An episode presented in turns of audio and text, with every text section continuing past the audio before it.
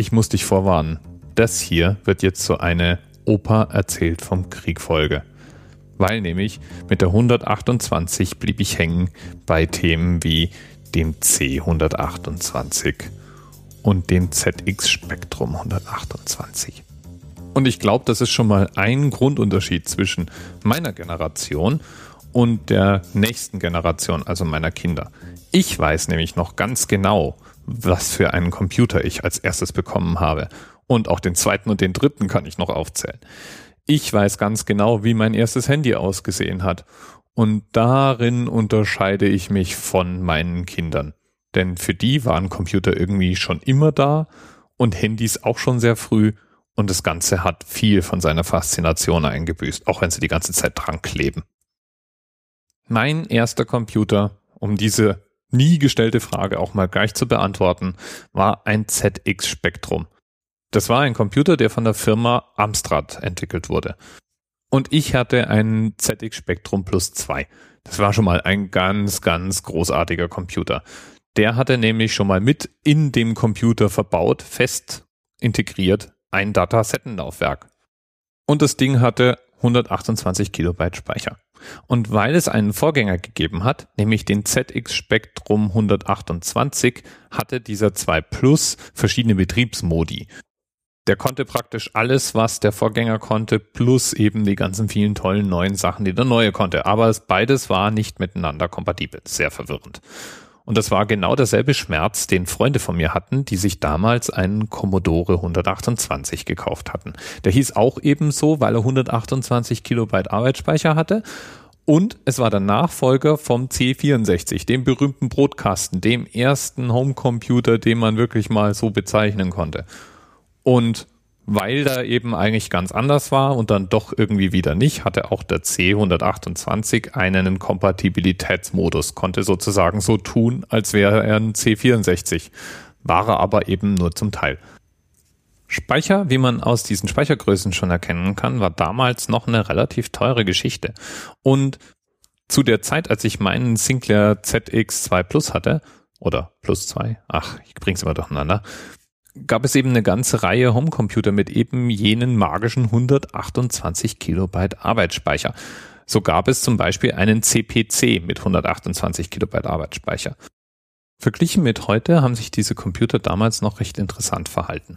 Beispielsweise äh, meldete sich mein erster Computer nach dem Einschalten praktisch sofort mit einer Eingabezeile, in der man Basic-Befehle eintippen konnte und auch komplette Programme. Und ich habe Stunden um Stunden damit zugebracht, Programme abzutippen, die in einschlägigen Computermagazinen bereitgestellt wurden.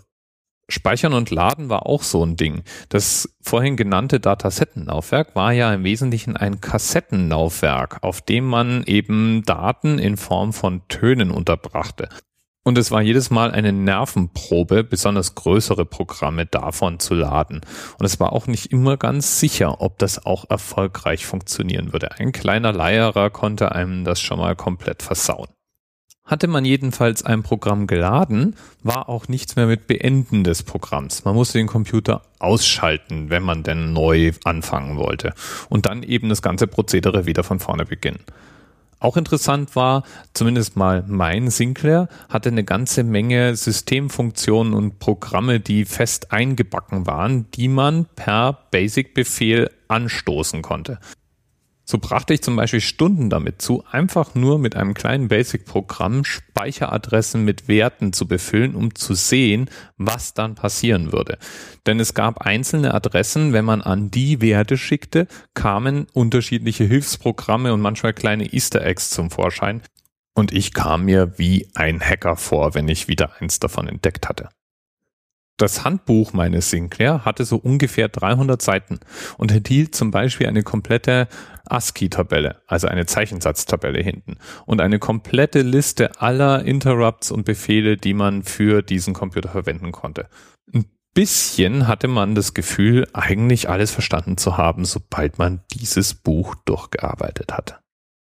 Und bei aller Nostalgie finde ich es besonders spannend, dass für alle diese Computer, also den C64, den C128, den Sinclair-Computern, heute immer noch Software entwickelt wird und verfügbar ist. Ich habe mal auf einer Demo-Entwicklerszene einen Stand mit Zubehör für C64, C128 und Sinclair-Computer gefunden.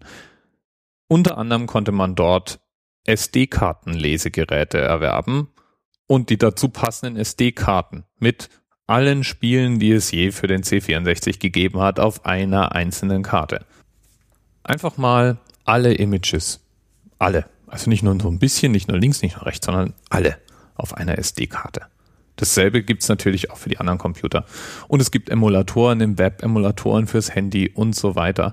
Und auf einer anderen Konferenz habe ich mal eine Entwicklergruppe kennengelernt, die so große Fans von einem Spiel auf dem C64 waren, dass sie angefangen haben, selber Nachfolgetitel zu entwickeln und die auch immer noch weiterentwickeln und regelmäßig veröffentlichen.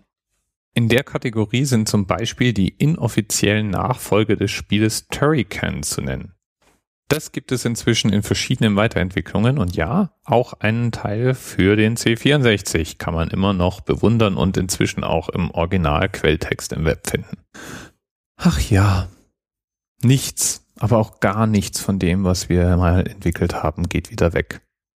Gott sei Dank. Wer will, kann also auch noch C64 spielen. Und ich gehe jetzt mal auf eBay und surfe da rum. Für ungefähr 60 Euro kriegt man da noch den Brotkasten und für 150 ein ZX Spektrum plus 2. Was ich jetzt fast schon frech finde. Bis bald. TMRS 10, 9, 8. The experience of 47 individual medical officers. Was hier über die Geheimzahl der Illuminaten steht. Und die 23. Und die 5. Wieso die 5? Die 5 ist die Quersumme von der